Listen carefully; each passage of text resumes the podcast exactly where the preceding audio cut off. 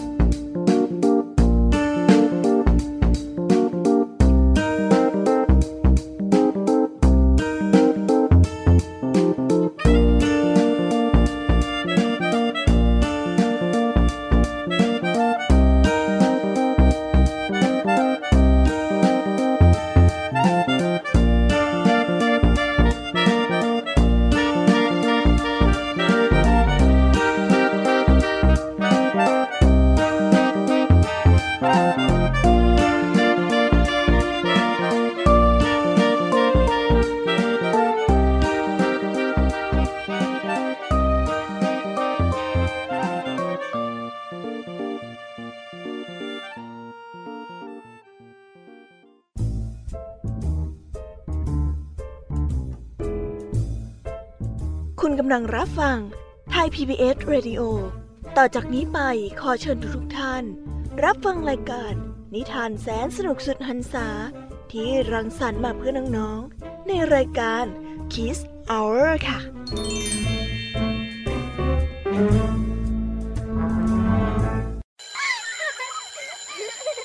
โรงเรียนเลิกแล้วกลับบ้านพร้อมกับรายการ Kids Hours โดยวัญญาชยโย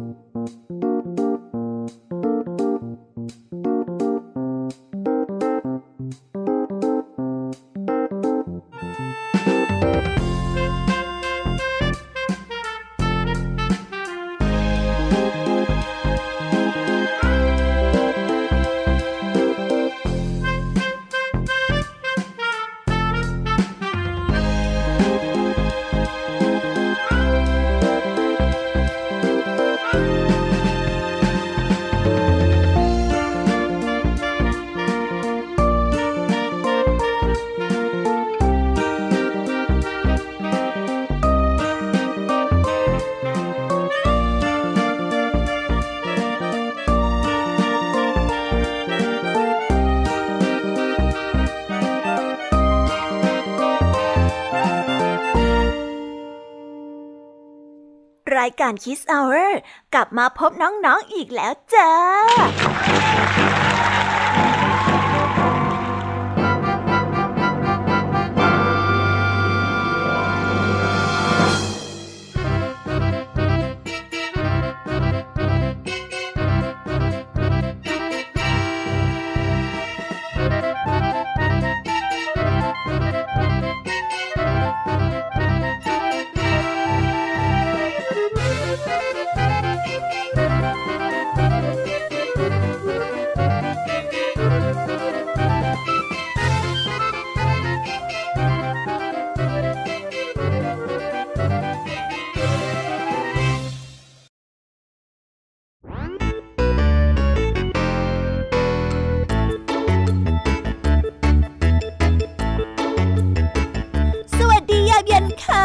องๆที่น่ารักทุกๆคน รายการคิสเอาเรกลับมาแล้ว หลังจากที่ไม่ได้เจอกันตั้งหลายชั่วโมงนะพี่ยามีกับเหล่าผองเพื่อนเนี่ยก็ได้กลับไปแอบประชุมกันนะคะ เพื่อที่จะวางแผนจะนำนิทานมาเล่าให้กับน้องๆได้ฟังกันนั่นเอง ถึงเวลาหลังเลิกเรียนแบบนี้คงต้องผ่อนคลายกันหน่อยแล้วล่ะค่ะ ได้เวลาปลดปล่อยจินตนาการไปกับโลกแห่งนิทานกันแล้ว วันนี้มีใครเดากันไม่เอ่ยว่าพี่ยามีจะเตรียมนิทานเรื่องอะไรมาเล่าให้ฟังกัน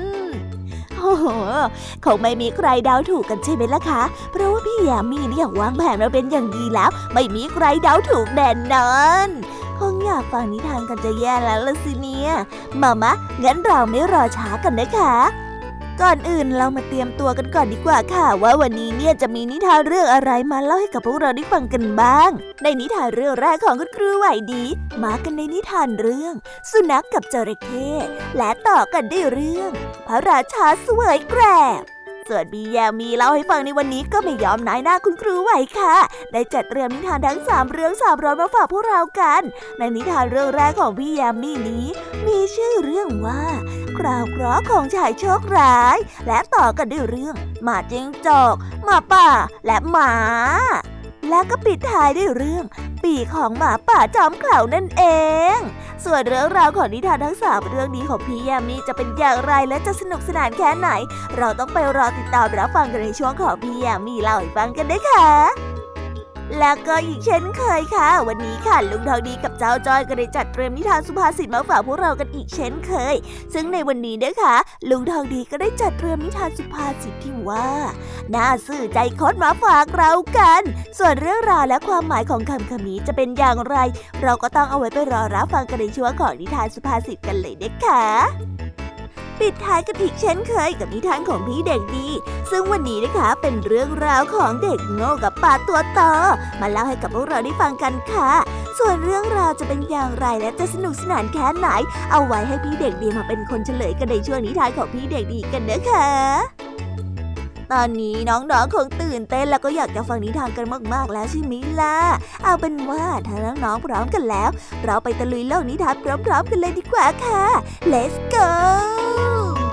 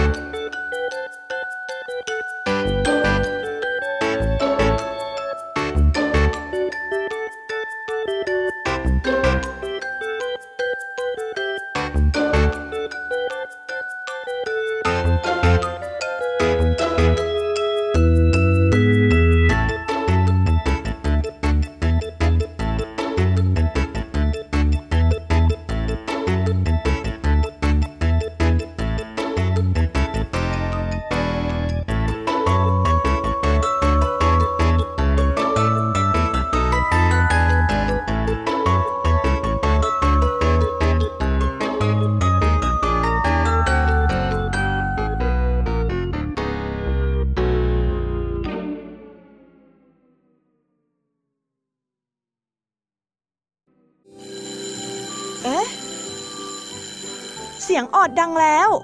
อุ้ยต้องไปเข้าเรียนแล้วล่ะค่ะ ไม่รอช้า เราไปหาคู่ไหวกันเถอะ ไปกันเลย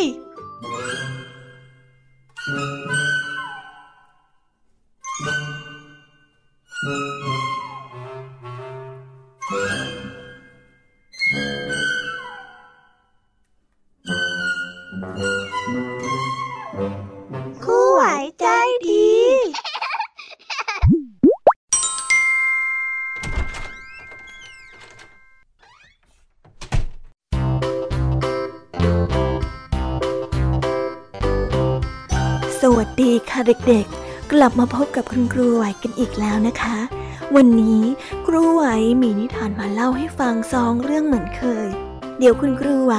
จะพาไปพบกับนิทานเรื่องแรกของคุณครูไหวกันก่อนเลยนะ นิทานเรื่องแรกของคุณครูไหว คือนิทานเรื่อง สุนัขกกับจระเข้เรื่องราวจะเป็นยังไงนั้นไปติดตามพร้อมๆกันเลยค่ะ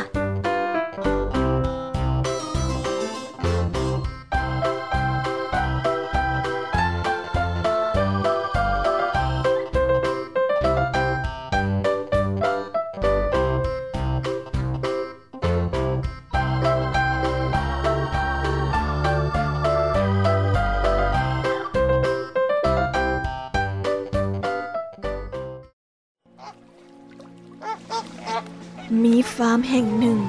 ตั้งอยู่ใกล้ๆกับแม่น้ำสายหนึ่ง ที่ฟาร์มแห่งนี้เลี้ยงสัตว์ต่างๆ ไว้มากมายหลายชนิด วันหนึ่ง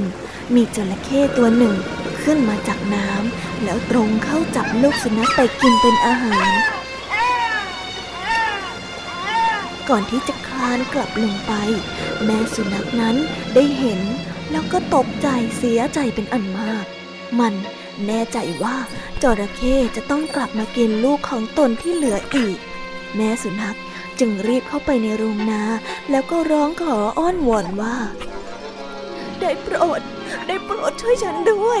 เจ้าจระเข้คงจะมากินลูกๆของฉันอีกเป็นแน่ ช่วยฉันด้วยเถอะนะข้าช่วยเจ้าไม่ได้หรอก เจ้าจระเข้เนี่ย มันมีรูปร่างใหญ่โต แถมยังนิสัยดุร้ายมาก ถ้าหากว่าข้าเข้าไป แล้วมันกัดข้าขึ้นมาเนี่ย ใครจะรับผิดชอบล่ะ ใช่แล้วใช่แล้ว เราไม่กล้าไปทำอะไรแบบนั้นหรอก ขอโทษด้วยนะ ไม่ว่าจะร้องขอหรืออ้อนวอนยังไง ก็ไม่มีสัตว์ตัวใด ยอมช่วยแม่สุนัขเลย แถมยังพูดจาปัดความช่วยเหลือออกไป แม่สุนัขจึงไปหาลา แต่ลาก็ปฏิเสธเช่นกัน ทำให้แม่สุนัขรู้สึกสิ้นหวัง มันจึงไปยืนร้องไห้อยู่ตรงต้นไม้ ขณะนั้นได้มีสุนัขดำตัวหนึ่งเดินผ่านมาเอ้าเธอร้องไห้ทำไมเหรอ สุนัขดำได้เอ่ยถาม แม่สุนัขจึงเล่าเรื่องราวทั้งหมดให้กับสุนัขดำได้ฟัง เอาหน้า อย่ากลัวไปเลย เดี๋ยวฉันจะพาเพื่อนๆของฉันมาช่วยเอง ไม่ต้องห่วงไม่ต้องห่วง สุนัขดำได้บอก วันต่อมาเมื่อจระเข้กลับมาเพื่อจะมากินลูกสุนัขอีก แม่สุนัขจึงเห่าขอความช่วยเหลือ สุนัขดำได้ยินดังนั้นจึงรีบวิ่งมาช่วย พร้อมกับเพื่อนๆของมันแม้จระเข้จะตัวโตและดุร้าย แต่พวกของสุนัขดำก็เข้ามาต่อสู้อย่างไม่เกรงกลัว พวกเรา ลุย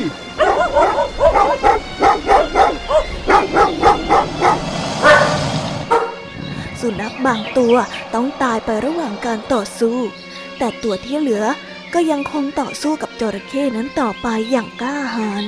จระเข้ถูกพวกสุนัขกัดได้รับบาดเจ็บสาหัส จนทนไม่ไหวและก็ได้หนีลงไปในน้ำ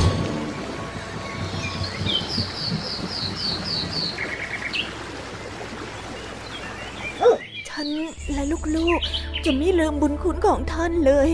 ขอบคุณจริง ๆ นะท่าน ข้าจะไม่ลืมบุญคุณในครั้งนี้เลย ต่อไปเนี้ย พวกเราคงได้อยู่กันอย่างปลอดภัยสักที ขอบใจจริง ๆ นะ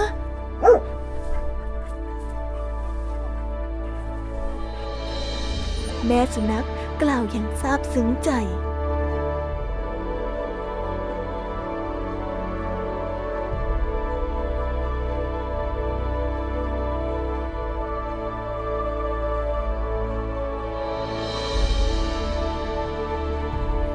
เรื่องนี้ก็ได้สอนให้เรารู้ว่า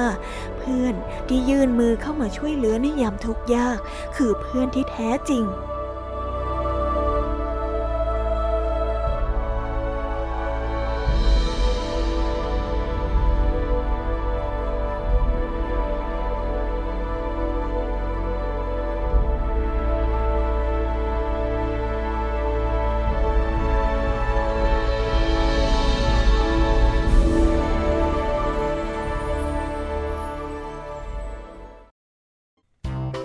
จบลงไปแล้วนะคะสำหรับนิทานเรื่องแรก สนุกกันไหมเอ่ยครูรู้นะ ว่าเด็กๆกำลังใจจดใจจ่อรอฟังนิทานกันอยู่แน่ๆเลยเอาละค่ะ ในนิทานเรื่องที่สองของคุณครูไหวนี้ ครูไหวขอเสนอนิทานเรื่อง พระราชาเสวยแกลบ เรื่องราวจะเป็นยังไงนั้น เราไปฟังพร้อมๆกันเลยค่ะ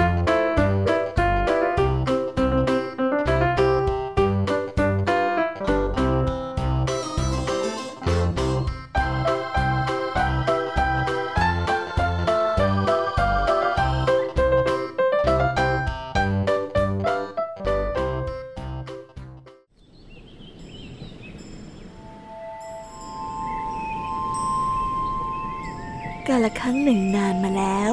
มีพระราชาองค์หนึ่ง ซึ่งชอบปลอมตัวออกไปสำรวจความเป็นอยู่ของประชาชน กับมหาดเล็กคนสนิทอยู่เสมอ วันหนึ่ง ขณะที่เดินอยู่ในหมู่บ้าน พระราชาได้กลิ่นหอมประหลาด ซึ่งไม่เคยได้กลิ่นแบบนี้มาก่อน จึงได้ถามมหาดเล็กให้ไปสืบดูจึงรู้ว่ากลิ่นหอมดังกล่าว ได้มาจากกระท่อมของหญิงชรา ที่กำลังตำข้าวเปลือกอยู่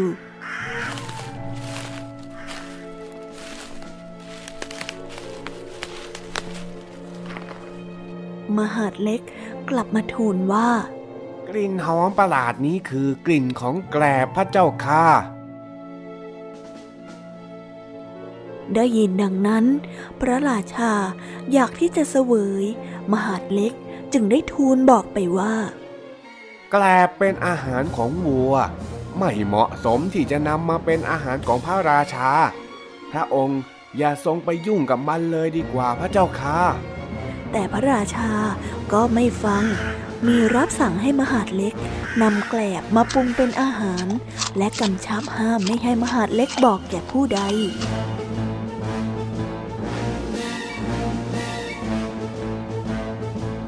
เมื่อเป็นเช่นนั้น มหาดเล็กคนสนิทก็รู้สึกอึดอัดใจ อยากที่จะระบายความในใจ จึงเข้าไปในป่าลึก เห็นต้นไม้ใหญ่ที่มีโพรงในลำต้น จึงเอาศีรษะซุกเข้าไปในโพรงแล้วกระซิบว่า พระราชาเสวยแกลบพระเจ้าค่ะพระราชาเสวยแกลบพระเจ้าค่ะพอได้ระบายความในใจกับต้นไม้เสร็จแล้ว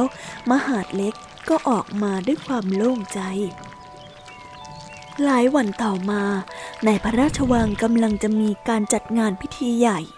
คนกลองอยากจะเปลี่ยนกลอง จึงให้คนไปหาต้นไม้ใหญ่มาทำกลอง คนตัดไม้ก็ได้นำไปเลือกต้นไม้ที่มีโพรงที่มหาดเล็กได้ไปกระซิบความลับที่โคนต้นไม้ใหญ่ไว้นั้น คนกลองอยากที่จะเปลี่ยนกลอง จึงให้คนไปหาต้นไม้ใหญ่มาทำกลอง คนตัดไม้ก็ไปเลือกต้นไม้ใหญ่ที่มีโพรง ที่มหาดเล็กกระซิบความลับบอกไว้ เมื่อโคนต้นไม้ใหญ่นั้น มาทำเป็นกลองใบใหม่สวยงาม พระราชาพอพระไถ่มาก พอเสร็จพิธี คนกลองก็ตีกองใบใหม่นั้น แทนที่กองจะดังตูมตูม แต่กลับเป็นเสียงที่ว่า พระราชาเสวยแกลบเจ้าข้าพระราชาเสวยแกลบเจ้าข้าพระราชาเสวยแกลบพระเจ้าค่ะพระราชาได้ยินดังนั้น ก็รู้สึกกริ้วมาก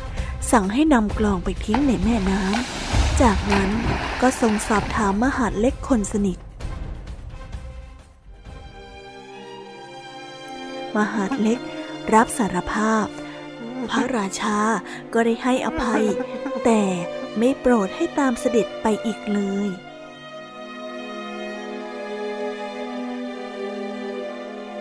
นิทานเรื่องนี้ก็ได้สอนให้เรารู้ว่า ความลับไม่มีในโลก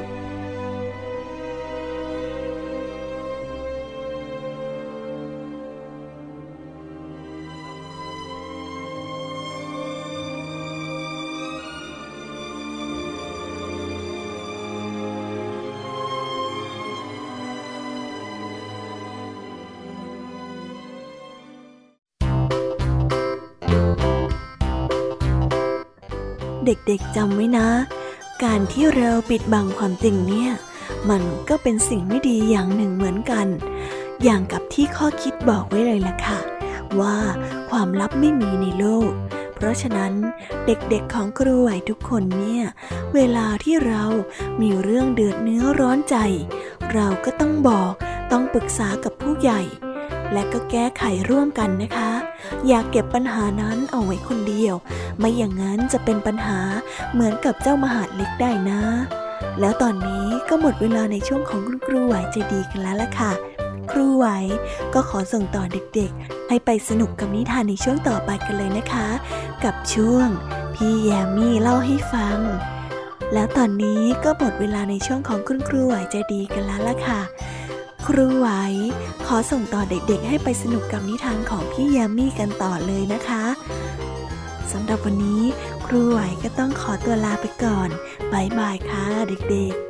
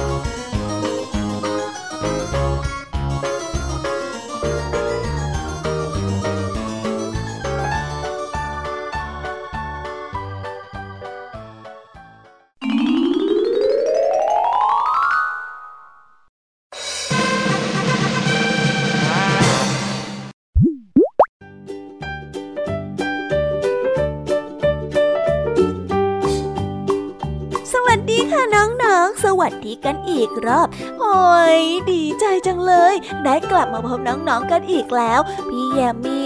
เหงาจะแย่อยู่แล้วรอที่จะเล่านิทานให้กับน้องๆได้ฟังแล้วก็สนุกไปพร้อมๆ กันแทบไม่ไหวแล้วล่ะค่ะ แต่ว่าตอนนี้เนี่ย เราก็ได้มาเจอกันแล้วนะเย้เย้เย้วันนี้ค่ะ พี่แยมมี่มีนิทานมาฝากกันถึงสามเรื่องนั่นก็คือนิทานเรื่อง กล่าวเคราะห์ของชายโชคร้าย ตอนนี้เนี่ยพี่แยมมี่กับเหล่าเพื่อนๆ อดทนไม่ไหวแล้วล่ะค่ะ ไปฟังนิทานพร้อมๆกันเลยดีกว่าไหมคะ นิทานเรื่องแรกของพี่แยมมี่ในวันนี้ พี่แยมมี่ขอเสนอนิทานเรื่องกล่าวเคราะห์ของชายโชคร้าย เรื่องราวจะเป็นยังไงไปฟังกันค่ะ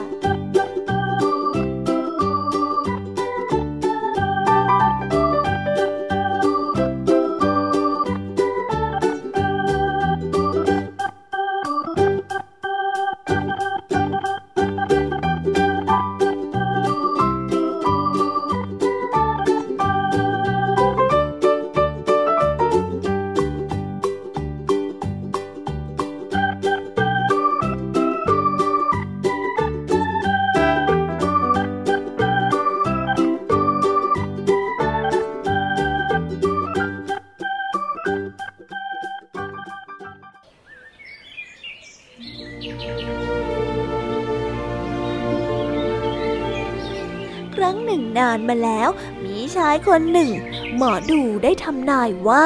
ขณะนี้กำลังมีเคราะห์ร้าย ทรัพย์สมบัติที่มีจะหายไป และอาจจะได้รับโทษทันด้วย เจ้ากำลังจะมีเคราะห์ร้ายนะข้าเห็นบ้านที่ว่างเปล่า ไม่มีทรัพย์สินของเจ้าเลย และข้าก็เห็น เห็น เจ้ากำลังอยู่ในคุก เจ้ากำลังมีเคราะห์ใหญ่ เจ้าจงระวังตัวไว้ให้ดี หมอดูได้กล่าวไว้กับชายผู้นี้ ฝ่ายชายก็ไม่ยอมเชื่อและก็ได้พูดว่า หมอดูก็หมอเดานั่นแหละ เชื่อมากก็มากเรื่อง ไปดีกว่า เสียเวลาค่าจริง อยู่มาวันหนึ่ง ได้มีเนนรูปหนึ่ง ได้แวะเข้ามาขอพักอาศัยและค้างคืนด้วย ชายคนนั้นก็ได้จัดที่รับที่นอนให้ เขาก็ได้เข้าไปนอนโดยก่อไฟไว้ เพราะว่าเป็นฤดูหนาว เชิญเชิญเชิญเลยท่าน นอนตรงนี้ไปก่อนนะ กองไฟนี้จะช่วยทำให้ท่านคลายหนาวได้ ไม่มากก็น้อย ตามสบายเลยนะเนน เดี๋ยวผมจะไปอาบน้ำ แล้วก็คงจะเข้านอนแล้วละ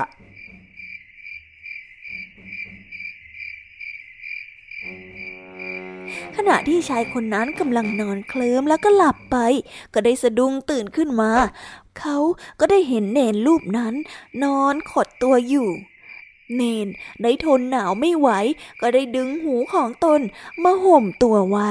ชายคนนั้นรู้สึกแปลกใจเป็นอย่างมาก จึงเฝ้าดูอยู่อย่างถี่ถ้วน ก็ไม่เห็นว่าจะเป็นอย่างอื่น แต่มันคือหูของเนนจริง ๆ ชายผู้นั้นตกใจได้พูดกับตนเองว่ามันคือหูจริง ๆด้วย ตาของเราไม่ได้ฝาดไปจริง ๆ ใช่ไหมเนี่ย หู มันเป็นไปได้อยังไงกัน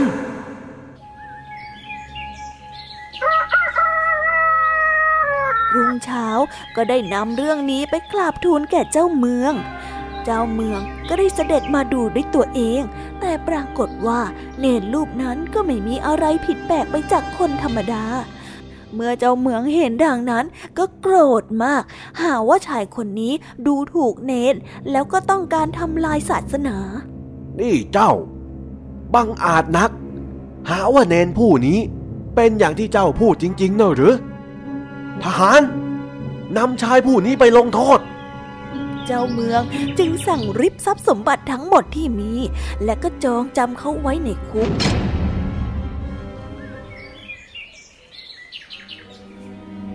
หลายปีต่อมา เขาได้พ้นโทษก็ได้กลับมาทำมาหากินตามเดิม จนกระทั่งเวลาผ่านไปนานหลายปี เนรรูปเดิมก็มาขอพักอาศัยอีก เขาก็ได้จัดที่หลับที่นอนให้ คืนนั้นเป็นคืนที่อากาศหนาวมาก เนนก็ได้ดึงหูตัวเองมาห่มตัวอีกครั้ง ชายผู้นั้นก็ไปกราบทูลเจ้าเมือง และก็ขอให้เจ้าเมืองมาคอยดูโดยที่ไม่ให้เนีนรู้ตัว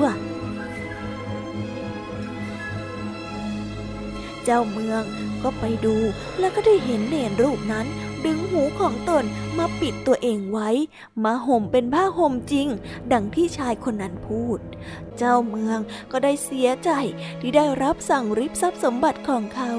พอรุ่งเช้าจึงได้สั่งให้ขุนคลัง จ่ายเงินค่าทำขวัญ และก็ค่าเสียหายทั้งหมดให้กับชายผู้นั้น นิทานเรื่องนี้ก็ได้สอนให้เรารู้ว่า เมื่อเราทำแต่ความดีไม่คิดที่จะโกหกในความจริง สักวันหนึ่ง ความดีนั้นก็จะปรากฏผลในที่สุดค่ะ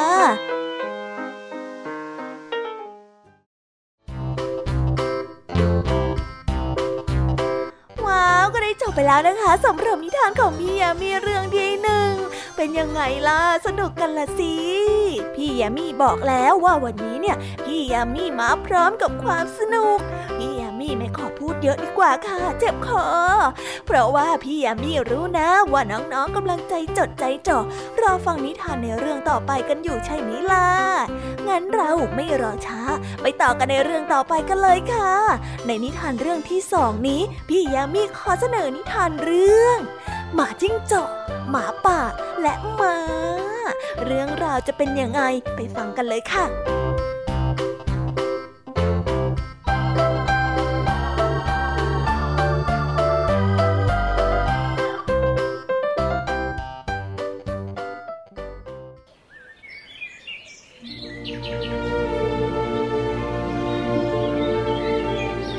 กันละครั้งหนึ่งนานมาแล้ว มีสุนัขจิ้งจอกตัวหนึ่ง ที่อายุยังน้อย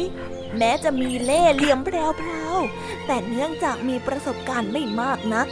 เมื่อได้มาพบม้าเป็นครั้งแรก มันก็ไม่รู้จัก มันจึงได้ถามเจ้าหมาป่าไปว่าเออเนี่ยนะ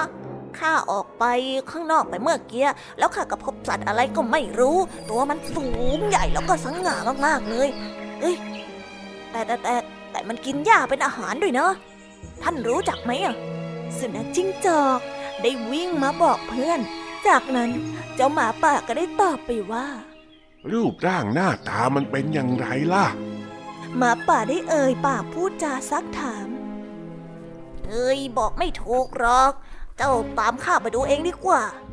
เมื่อหมาจิ้งจอกพาเพื่อนของมันมาพบ ตอนแรกหมาก็ตกใจแล้วก็วิ่งหนี แต่เมื่อได้ยินเสียงเรียก จึงหยุดยืนรอ เพื่อดูท่าทีหมาจิ้งจอกหมาจิ้งจอกก็ได้เอ่ยถามว่าท่านท่านท่านข้ามีอะไรจะถามนิดนึงอะคืออย่างนี้นะข้าสงสัยอะท่านมีชื่อเรียกเผ่าพันธุ์ว่าอะไรเหรอช่วยบอกให้รู้หน่อยเถอะนะ ม้าได้ยินเจ้าสุนัขจิ้งจอกถามดังนั้น ก็เสยะยิ้ม เพราะเมื่อได้ยินคำถาม ก็รู้สึกว่าทั้งสองอย่างไร้เดียงสามากนัก ชื่อของข้าเน่ะหรือมาดูใกล้ๆเท้านี่สิช่างทำเกือกม้า ได้สลักชื่อของข้าไว้ตรงนี้ไง เมื่อเห็นม้ายกเท้าขึ้น สุนัขจิ้งจอก ก็เกรงว่าจะมีอันตราย จึงหันหน้าไปกล่าวกับหมาป่า ผู้ที่เป็นสหายว่า นี่นี่นี่นี่นี่ฉันฉันฉันยังไม่ได้เข้าโรงเรียนเลยนะ เธออ่านหนังสือไม่เก่งใช่ไหมลองเข้าไปอ่านหน่อยสิหมาป่าได้กล่าวอย่างภาคภูมิใจ อ๋อ ได้เลย ฉันน่ะสอบได้ทีหนึ่งเป็นประจำอยู่แล้ว เจ้าหมาป่าออกไป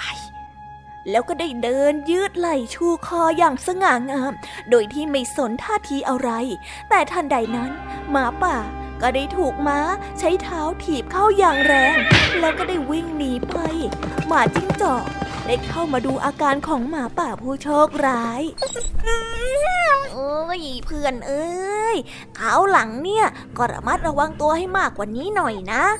เฮ้ยข้าอุตส่าห์ส่งซิกแล้วทำไมไม่ฟังกันบ้างเลย นิทานเรื่องนี้ก็ได้สอนให้รู้ว่า คนฉลาดย่อมทำตัวเป็นคนโง่เขลาในบางสถานการณ์ แต่คนโง่มักอวดฉลาดว่า ตนเองนั้นฉลาดในทุกเวลาค่ะโอ้ยเจ้าหมาป่าเนี่ยกลายเป็นว่า โดนสักคนเดียวซะอย่างนั้นละค่ะ เห็นไหมล่ะ เพราะว่าความอวดฉลาดนั่นเอง เลยเป็นแบบนี้ โถเจ้าหมาป่าผู้โชคร้าย ว้าวว้าวว้าวก็ได้จบกันไปแล้วนะคะสำหรับนิทานเรื่องที่สองของพี่ยามีอันแน่พี่ยามีรู้นะว่ายังไม่จุใจ ถ้ายังไม่จุใจแล้วก็ งั้นเราไปต่อกันในนิทานเรื่องที่สามกันต่อเลยค่ะ ในนิทานเรื่องที่สามของพี่ยามีพี่ยามีขอเสนอเรื่อง ปีของหมาป่าจอมเขลาไปฟังกันเลยค่ะ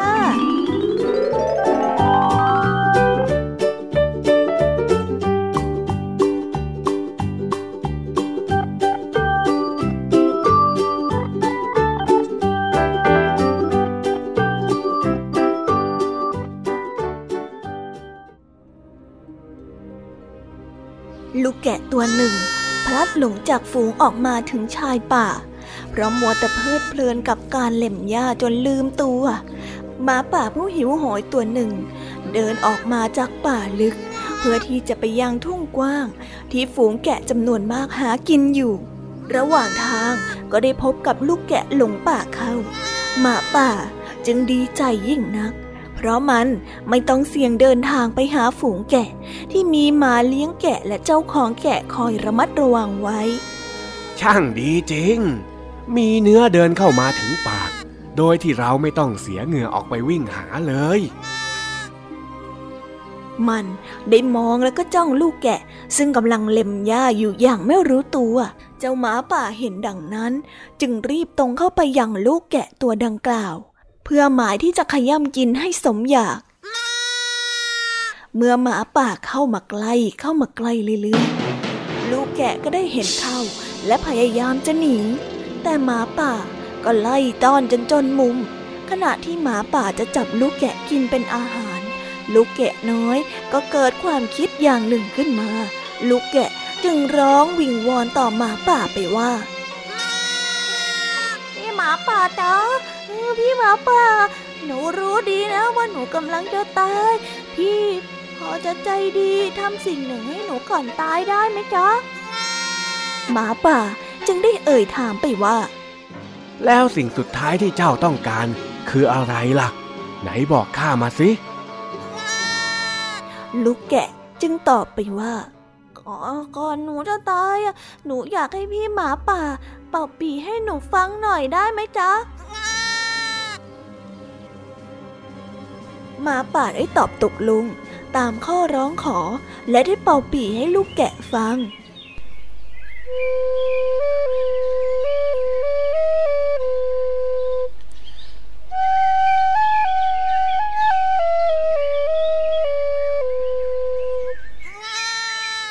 เมื่อหมาป่า หยุดเป่าปี ลูกแกะก็เลยเอ่ยขึ้นมาว่า โอ้ เพลงอะไรกัน ช่างไพเราะจับใจเสียจริงเลย พี่ช่วยเป่าให้ดังขึ้นอีกหน่อยนะจ๊ะ พี่เป่าปีได้ไพเราะกว่าคนที่เลี้ยงแกะที่เลี้ยงฉันมาเสียอีก มาป่าก็ได้หลงไปกับคำชมของลูกแกะ และก็ได้เป่าปีดังขึ้นดังขึ้น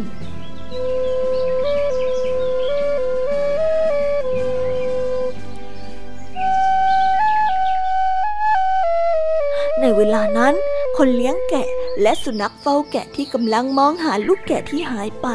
ก็ได้ยินเสียงปีพวกเขาจึงได้วิ่งเข้าไปตามหาเสียง และเข้าจับหมาป่าตัวนั้น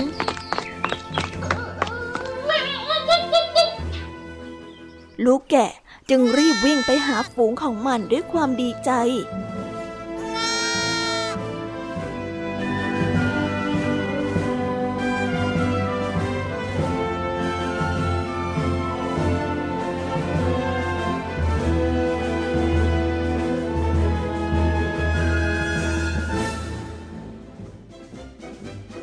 านเรื่องนี้ก็ได้สอนให้เรารู้ว่า ทุกอย่างย่อมมีทางออก หากมีสติและความตั้งใจในการแก้ไข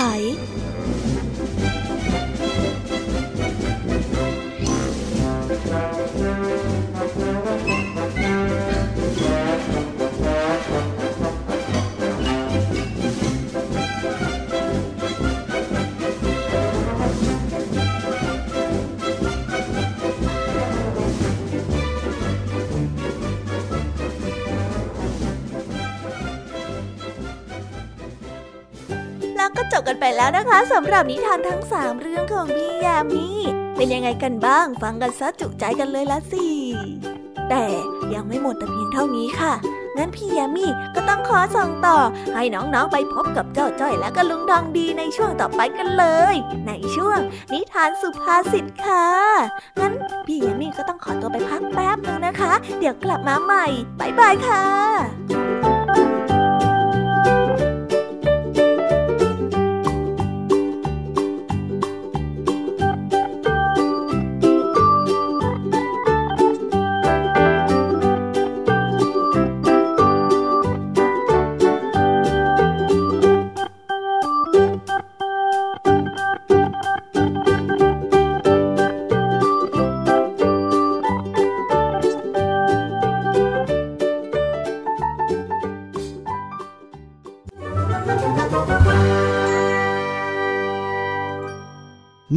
านสุภาษิต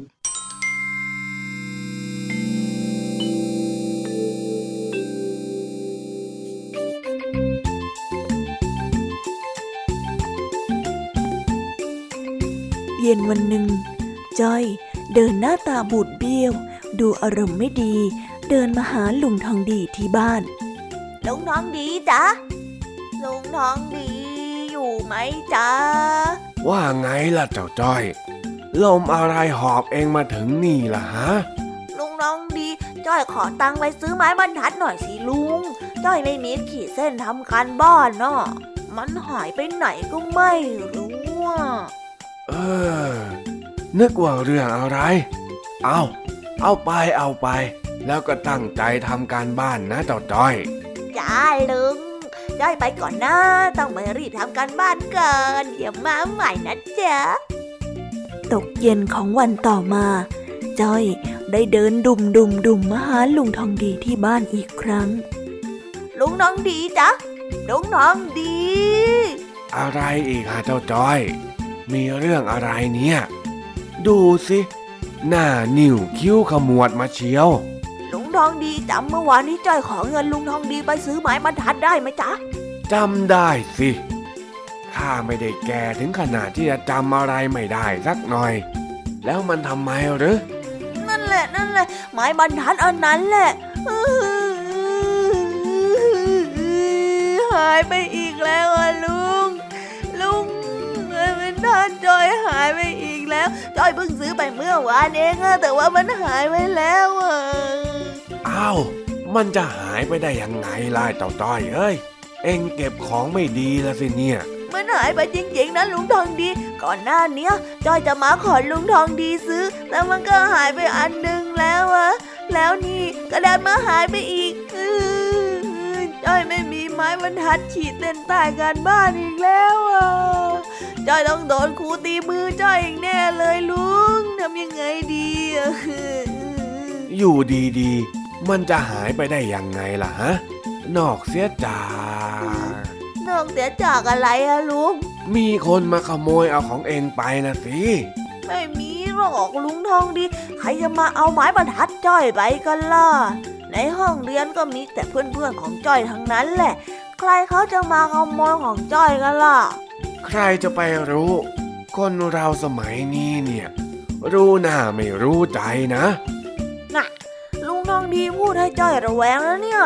ก็มันจริงนี่เจ้าจ้อย เอาอย่างนี้ เดี๋ยวข้าจะให้ตังเองไปซื้อไม้บรรทัดใหม่ แล้วเองลองสังเกตดูสิว่า เป็นอย่างที่ข้าพูดไหมแต่จะว่าไปมันก็น่าสงสัยเหมือนกันนะลุงทองดี มันก็หายไปหลายอันแล้วด้วยอะลุงอะดีแล้ว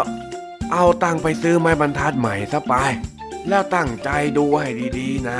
ได้จ้ะลุง เดี๋ยวจ้อยไปแอบซุ่มดูตอนพักกลางวันก็ได้ ว่าใครแอบเอาไม้บรรทัดของจ้อยไป ช่วงเย็นของอีกวัน เจ้าจ้อยก็วิ่งมาหาลุงทองดีหน้าตาตื่น โดยที่ยังไม่ถอดชุดนักเรียน ลุง ลุงจ๋าลุงเออลุงทองดี อ้าว เสียงดังมาเชียว แล้วนี่เองทำไมไม่เปลี่ยนชุดให้เรียบร้อยล่ะเนี่ย เดี๋ยวชุดนักเรียนก็เปรอะหมดหรอกลุง อย่าเพิ่งบ่นจ้อยเลย ไปหาตำรวจกับจ้อยหน่อยเร็ว ไปเร็ว เดี๋ยวเดี๋ยว เองจะไปหาตำรวจทำไม มีอะไรหรือ ค่อยๆเล่าสิไม้บรรทัดที่หายไป จ้อยรู้แล้วจ้าว่าใครเป็นคนขโมยไป จ้อยจะไปแจ้งตำรวจจับมัน ใจเย็นๆใจเย็นๆเองค่อยๆพูดให้ข้าฟังอีกทีหนึ่งสิ ข้าฟังไม่ค่อยรู้เรื่องนะ ก็ได้จ้ะเรื่องมันเป็นอย่างนี้นะลุงทองดี คือเมื่อตอนที่พักเที่ยงอะ จ้อยบอกให้ไอ้สีไอ้แดงอะ ไปเล่นบอลรอกันก่อน แล้วจ้อยอะ ก็แอบซุ่มอยู่หลังห้อง ซุ่มอยู่หลังถังขยะเลยนะลุงทองดี แล้วจ้อยก็เห็นเต็มๆเลยจ้ะเห็นเต็มสองตาของจ้อยเลย เห็นอะไรของเองอะฮะหัวหน้าห้องจ้อยอะลุง ไอ้ปื๊ดอาจารย์ลุง มันน่ะ เดินมาที่กระเป๋าของจ้อย แล้วก็คนคนคนคนกระเป๋าจ้อย แล้วก็หยิบไม้บรรทัดของจ้อยไปเฉยเลย พอเอาไปใช้แล้วมันก็ไม่เอามาให้จ้อยเลยลุง อย่างเงี้ยมันขโมยชัดๆเลยนะลุงท้องดีพอเองเห็นแล้วเองทำยังไงต่อละเจ้าจ้อย จ้อยก็เข้าไป แล้วจ้อยก็ตะโกนว่า ขโมย ขโมย ขโมยแบบเนี้ยจ้ะ แล้วครูก็เดินมา แล้วก็เรียกปื๊ดไปทำโทษเลยล่ะ เอาเจ้าปืดก็โดนทำโทษไปแล้วนี่ เองจะไปแจ้งตำรวจอีกทำไมเล่า ก็จ้อยจ้อยเสียใจนี่จ๊ะทำไมเพื่อนร่วมห้องกันแท้ๆแต่มาขโมยของกันจะได้อะหึ่มเจ็บใจจริงๆเลยอะก็นี่แหละนะเจ้าจ้อยที่เขาเรียกกันว่า หน้าซื่อใจคดยังไงล่ะ หน้าซื่ออะไรลุง จ้อยบอกว่าเป็นไอ้ปื๊ดไม่ใช่หน้าซื่อ ใครชื่อซื่อไม่มี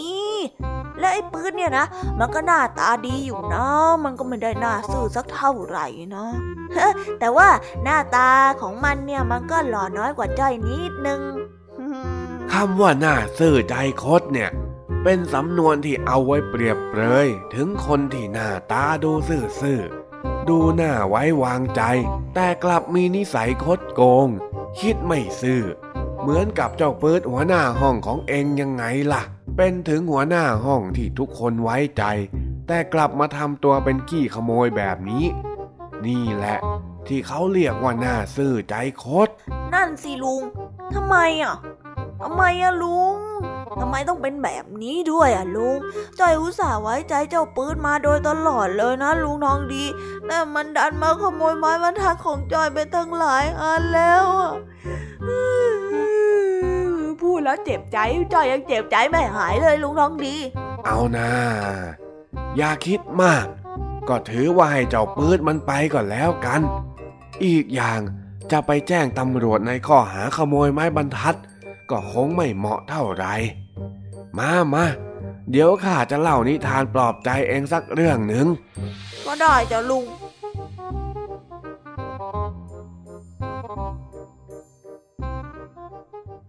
ครั้งหนึ่ง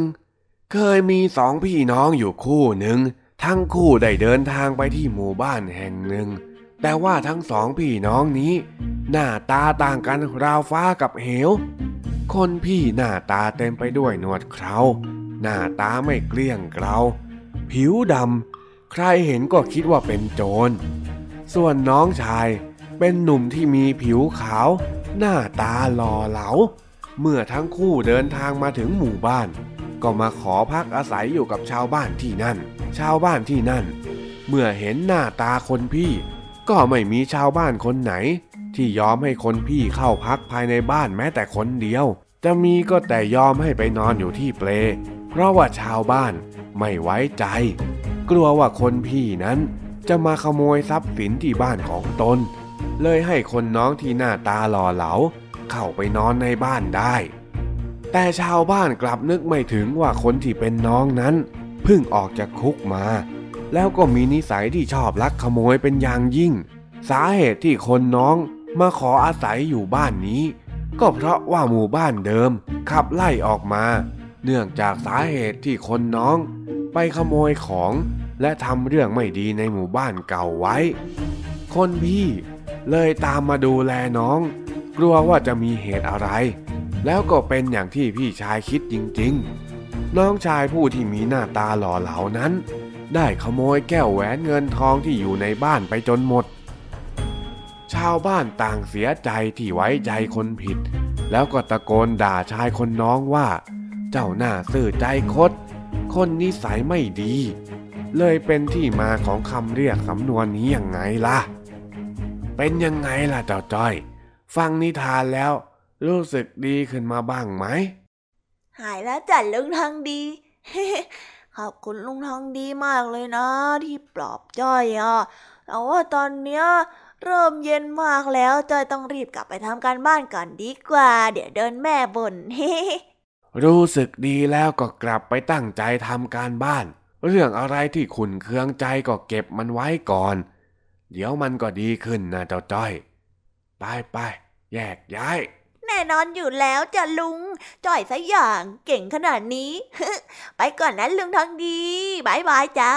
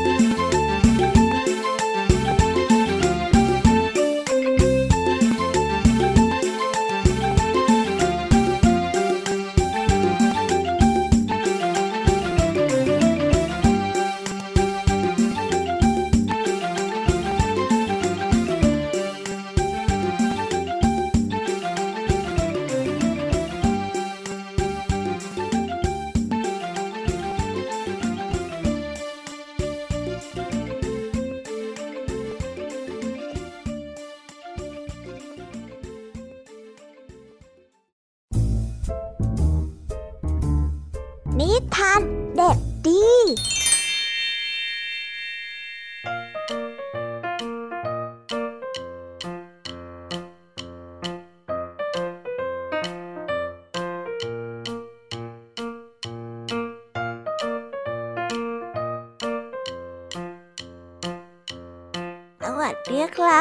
นี้ก็กลับมาพบกับพี่เด็กดีกันอีกเช่นเคย วันนี้พี่เด็กดีก็ได้เตรียมนิทานแสนสนุกมาฝากเพื่อนๆกันด้วยนะ วันนี้นะครับ พี่เด็กดีก็ได้นำนิทานเรื่องเด็กโง่กับปลาตัวโตมาฝากกัน ถ้าเพื่อนๆแล้วก็น้องๆพร้อมกันแล้วเนี่ย งั้นเราไปฟังนิทานเรื่องนี้พร้อมๆกันเลยครับ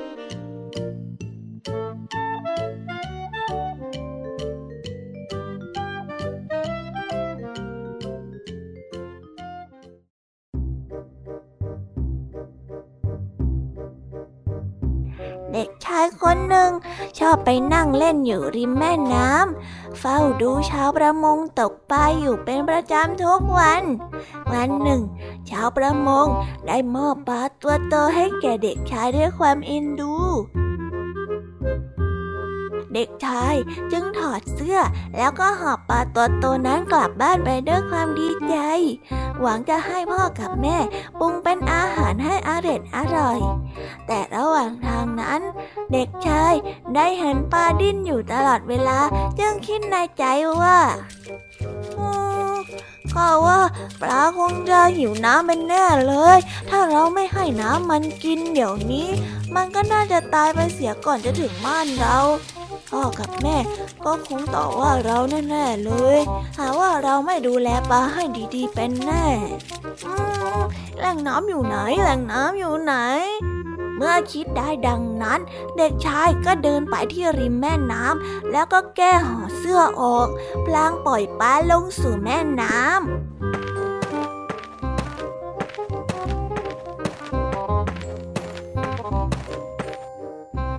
อะ ลงไปกินน้ำให้อิ่มนะเจ้าปลาอิ่มแล้วเดี๋ยวค่อยขึ้นมาใหม่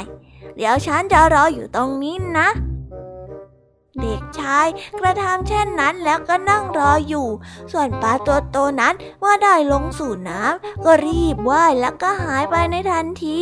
จนเวลาผ่านไปหลายชั่วโมง เด็กชายก็นั่งรอเจ้าปลาตัวนั้นอยู่ อ๊ะทำไมเจ้าปลานั้นถึงยังไม่อิ่มอีกเนาะนี่เรารอนานแล้วนะเนี่ย สงสัยจะหิวมากเฮ้ยไม่เป็นไรไม่เป็นไร งั้นเดี๋ยวเรานั่งรออีกสักนิดก่อนแล้วกัน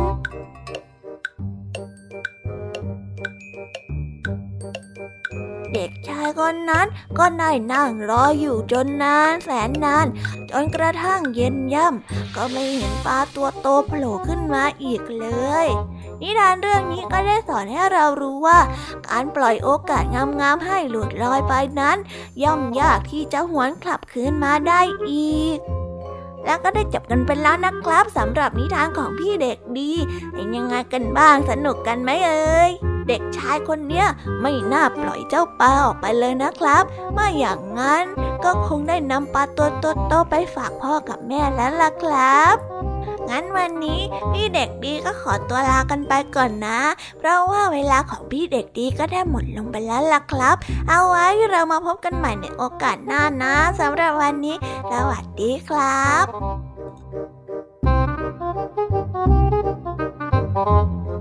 เป็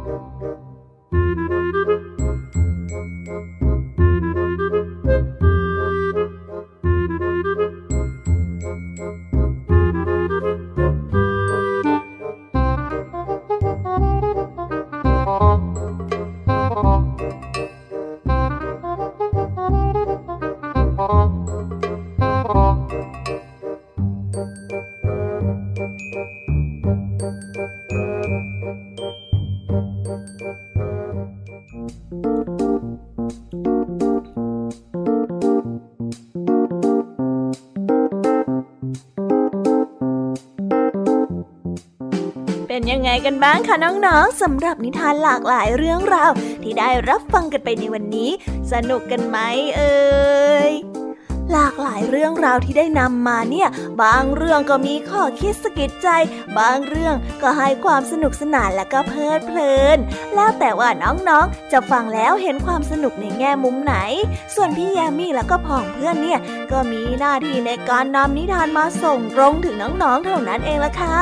และวันนี้นะคะ เราก็ได้ฟังนิทานกันมาจนถึงเวลาที่กำลังจะหมดลงอีกแล้วค่ะ ใครที่ฟังไม่ทัน หรือว่าฟังไม่ครบเนี่ย ก็สามารถไปย้อนฟังกันได้ที่เว็บไซต์ไทย PBS Radio นะคะ หรือแอปพลิเคชันไทย PBS Radio ได้นะถึงเวลาต้องกล่าวคำลาแล้วอะ พี่ยามีต้องคิดถึงน้องๆอีกแน่เลย แต่ไม่ต้องห่วงนะคะน้องๆ พี่ยามีขอสัญญาว่า เราจะกลับมาพบกันใหม่ พร้อมกับนิทานที่แสนสนุกแบบนี้กันอีกแน่นอนค่ะ น้องๆอย่าลืมนำข้อคิดดีๆ ที่ได้จากการรับฟังนิทานแสนสนุกของครูไหว พี่ยามีลุงทองดี และนิทานจากพี่เด็กดีในวันนี้ไปใช้กันด้วยนะคะเด็กๆ เอาไว้พบกันใหม่ในวันพรุ่งนี้นะสำหรับวันนี้ พี่ยามีและรายการ Kiss Hour ก็ต้องขอตัวลากันไปก่อนแล้วล่ะค่ะ สวัสดีค่ะ บ๊ายบาย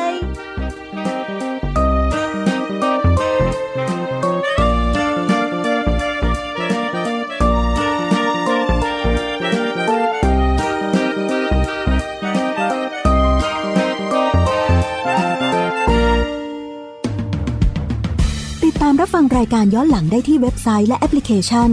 ไทย PBS Radio ไทย PBS Radio วิทยุข่าวสารสาระ เพื่อสาธารณะและสังคม